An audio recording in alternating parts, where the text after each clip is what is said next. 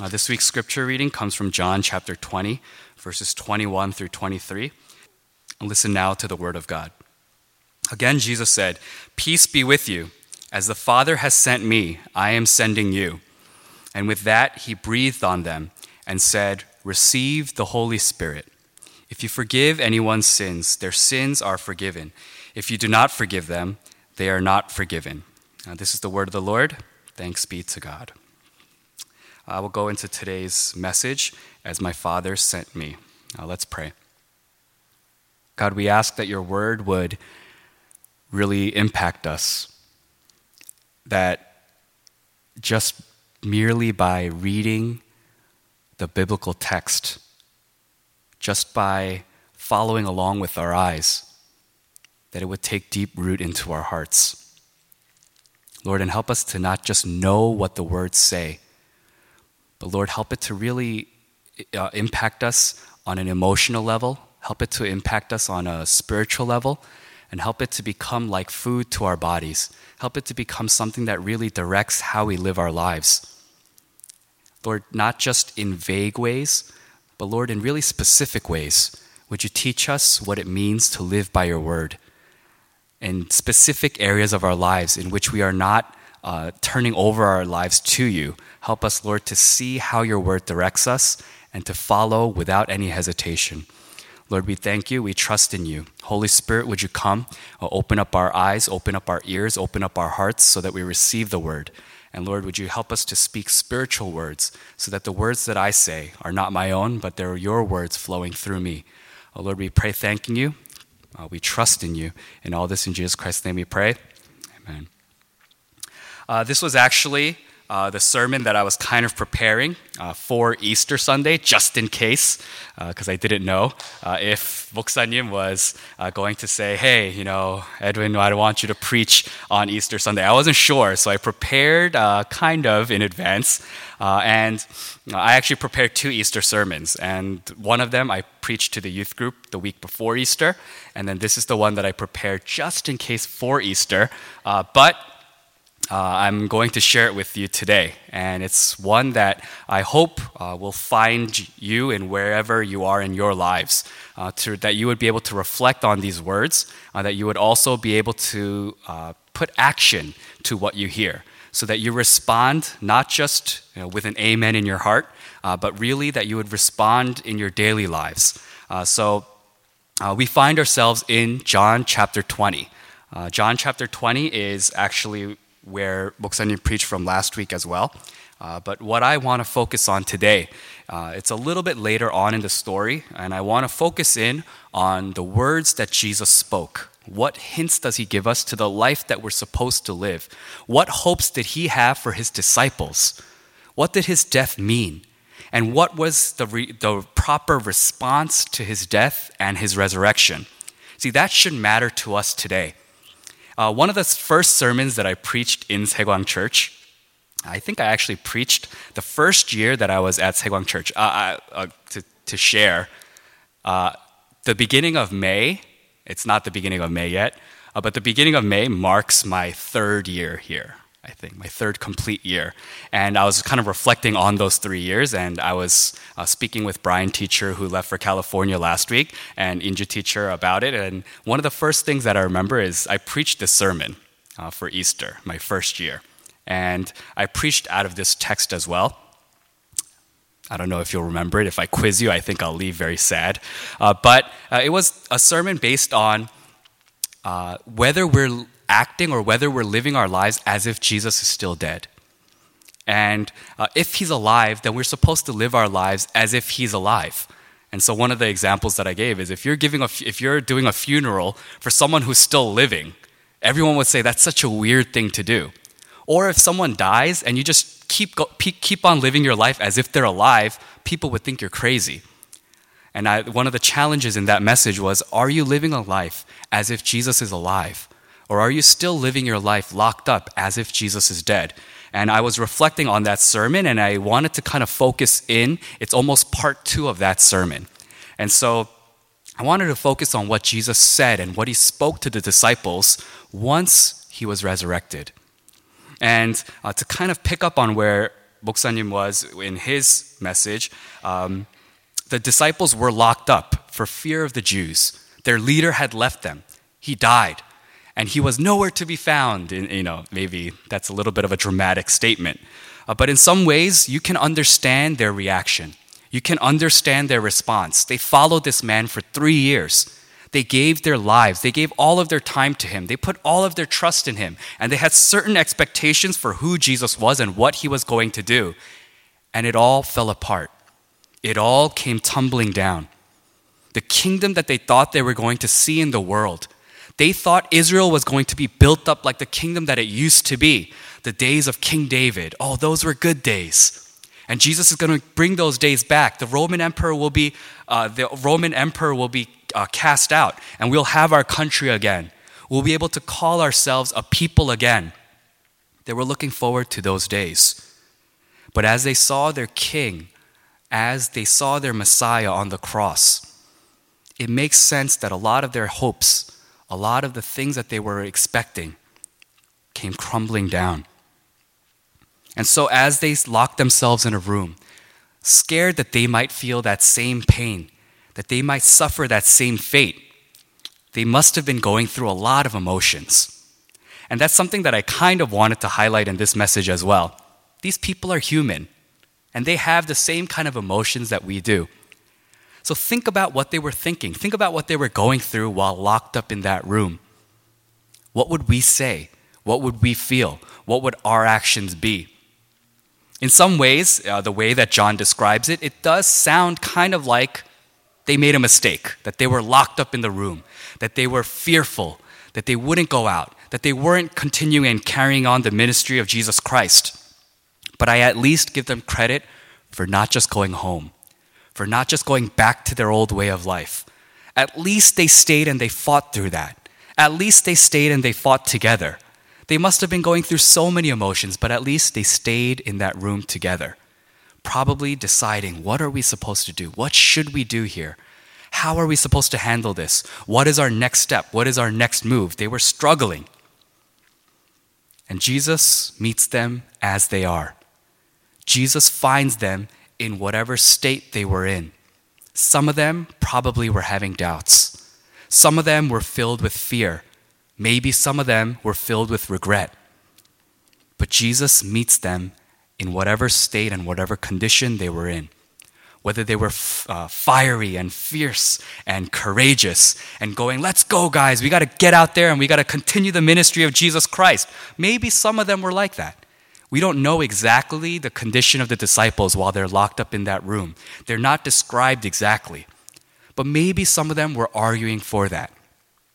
And if they were like that, Jesus met them as they were. And some of them might have been saying, Why did I follow Jesus Christ? I followed the wrong person. I followed this man as teacher, as rabbi, as master, as Lord. And look where I am now.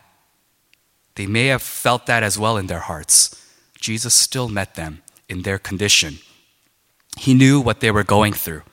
And so the first word that he speaks, he says, Peace be with you. Why? Because he knew that they were unsettled. He knew that they were going through a lot. You see, Jesus has a way of knowing exactly what you need in that situation, in that circumstance. And when He speaks that peace into their hearts, He knows it's because they are troubled. He knows it's because they're going through a difficult time. That's who Jesus is. He meets you in the state that you're in, and He speaks and He gives you what you need for that circumstance. Peace be with you. And the next words, these are the words that I really want to highlight and that I really want us to struggle with, that I really want us to fight with a little bit this week and for the rest of our lives. As the Father has sent me, I am sending you. See, those words are so powerful. Those words are words of challenge. Those words are words that strike fear into my heart even as I read it. As the Father has sent me, I am sending you. Now think about the circumstance of these words. think about what the disciples have just seen, what they, what they have just experienced. You see, for us, we have imagination and we have images. We have to kind of piece together what Jesus went through in our minds. And so when you see G- images or paintings or sculptures of Jesus on that cross, it does still impact you deeply, but these disciples saw it firsthand. They heard Jesus' breath. They heard his screams of pain. They saw the blood. They saw the tears. They saw him hanging on that cross. And they're thinking to themselves, Your father sent you for this sort of mission? Your father sent you for this? You see, this is very different from what they were expecting, what they thought Jesus was going to do, that he was going to sit on the throne in Jerusalem. But no, he was meant to, to die on the cross with a crown of thorns. And as my Father has sent me, I am sending you. In some ways, and seen from certain angles, that can be very comforting words. You know, the Father sent me. And in the same way, that same power, that same God, He's going to be with you, so I'm sending you. Yes, that can be very, uh, that can be words that really strike courage into your heart, that make you really brave, that make you really want to go, yes, I'm going to go, I'm going to do it. Uh, in some ways, a lot of times before missions trips, and I've, I'm guilty of this as well. Not guilty, but I've done this in the past as well. Uh, but I've read this verse before missions trips, you know, and I've said this to, to missions groups before we go. You know, yeah, Jesus was sent by the Father, and in the same way, we're going to be sent to Honduras. We're going to be sent to Dominican Republic, and we're going to go with the Holy Spirit. Yes. But these are words that might strike fear into the hearts of those who hear it. And for the disciples that have experienced so much pain, that have experienced grief, these are words that are very challenging. This is a word of challenge. As my Father has sent me, so I am sending you. You see, the problem is that we are not ready for that challenge sometimes. We want Jesus to do the hard work. Yes, you take the cross. You bear the burden of the cross. Yes, you walk to Calvary. Yes, you take those nails in your hands. You wear the crown of thorns. You get pierced in your side. You bleed. You die for my sins so that I can live a comfortable life, so that I can live the good life, so that I can reap the benefits, so that I can get the reward for the life and the suffering that you went through. But no, he says, as the Father has sent me, the same road that that Father has sent me on, I am sending you also. What does that mean to the disciples? They must have questioned where their life was going to end. What does this mean for me? The way that you're sending me. Though if I go out right now, Maybe that means that there's persecution. Maybe that means there's opposition. Maybe that means there's difficulty in my life, there's hardship. As the Father has sent me, so I am sending you. These were the words that Jesus spoke to the disciples that were locked up in the room. And they were looking out for their own safety. They were looking out so that they would not get caught, they would not get captured, so that maybe they would not suffer the same fate as Jesus Christ. But Jesus says, No, you are meant to leave these walls. You are meant to walk out of security. You are meant to carry on my ministry. You are meant to do the things that the Father has sent me to do, and I am passing that on to you. That is the role of the church. That is the role that we have, each and every one of us. If we consider ourselves followers of Jesus Christ, if we say that we are disciples of Jesus Christ, then we need to heed these words and we need to take them seriously into our hearts. But how many times do we shrink? When it's not popular to be a Christian, when we're faced with an atheist, when we don't want to get into a discussion or a debate with people who discuss uh, religion as something that's made up or a story or a fairy tale. How many times do you shrink away from this when you know that being Christian is not the popular opinion in the room? When it's not the right and the intellectual thing? How many times do we fail to do this when it really takes us out of our comfort zones? When we see someone in need that we can provide for, when we see someone hungry on the streets and we, we're supposed to go out of our way to provide for their needs, when you see someone hurt, when you see someone in pain, and God says, I want you to pray for that person, I want you to pray for healing for that person, but you're too afraid to do it or you're too busy to do it, or you're headed somewhere and you have a full schedule and you're not, you're not willing to put yourself out there in public to pray for someone so that they might be healed, so that they might feel cared for, so that they might feel loved? What about if God is calling you to go into a circumstance that might be dangerous? What if He's calling you to go to a country in which Christians are persecuted? What if He's calling you to stand for your faith, even if it puts your life at risk? There are people in this world who heed that call and who will stand up and say, Jesus, I will go. Because the way the Father sent you, the Father has also sent me as well. And they will stand and they will go. There are missionaries in places where they are literally risking their lives. Every day, there are Christians that are persecuted. There are people that are risking their lives every time they enter into a Christian establishment to worship their Lord.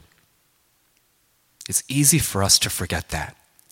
Sometimes in the security of our lives, sometimes within these walls of our church, we forget to live that sort of life and to see that Jesus has called us out from our existence, from where we were, from who we used to be. And He says, I want you to go. I'll admit and I'll confess that sometimes in my life, even the simple act of sharing the gospel with someone, sometimes that's deathly scary for me. It almost feels like I'm risking my life. I'm not. My life is not in danger. But for some reason, I, feel nervous and my heart shakes, and, and sometimes I, I get like a physical reaction to that. Even when he says, I want you to share the gospel with your neighbors, with the people that you've lived next to your whole life, with the people that you say hi to every day. You know, that same gas station attendant that you say hi to every day and you ask him how his family's doing, I want you to share the gospel with that person. But I shake, I fear, I worry about the response. I worry about whether their religion, uh, they're religious and they have a set of beliefs and that they'll really, you know, get offended by me, that I'm risking my relationship with them. If I'm not willing to step up for God, if I'm not willing to live the life that God has asked me to live, if I'm not willing to be sent the way that Jesus Christ was sent into this world to teach, to preach, to heal, to die, to sacrifice, then am I really living a Christian life? Then am I living the life that follows in the footsteps of Jesus Christ? That is a challenge. And that is meant to make us feel uncomfortable. It's meant to make us really question what we're doing in the comfort of our four walls. They might have felt safe. The door was locked. They were with people they knew. They were with people that were like minded. They knew that each other, they, they knew the beliefs of everyone else in the room. They knew that they were going to be safe. They trusted each other. You see, sometimes church becomes that as well. Sometimes when you stay within your group and you just say, oh, you know, I, I want to meet the same people that I always meet. I'm going to worship and I'm going to speak about the gospel to the people that I already know receive it. And the people that I know will be able to respond in pleasant ways, with good reactions, with an amen. That's the equivalent of staying locked up in a room unwilling to continue the ministry of Jesus Christ. As the Father has sent me, the road that the Father has sent me on, so I am sending you. That road is difficult sometimes. It's filled with victories, sometimes it's filled with challenges, it's filled with hardship, it's filled with defeat. But that's what Jesus Christ asked his disciples to do. That is the challenge that was laid out for the disciples as the disciples heard those words, they must have thought, Do we really have to do what you just did? Do we really have to live the life that you just lived? It's a difficult one. But Jesus Christ knows as well. He knows us, He knows our circumstance, He knows our fears, He knows our insecurities, He knows that we are imperfect, He knows that we are human.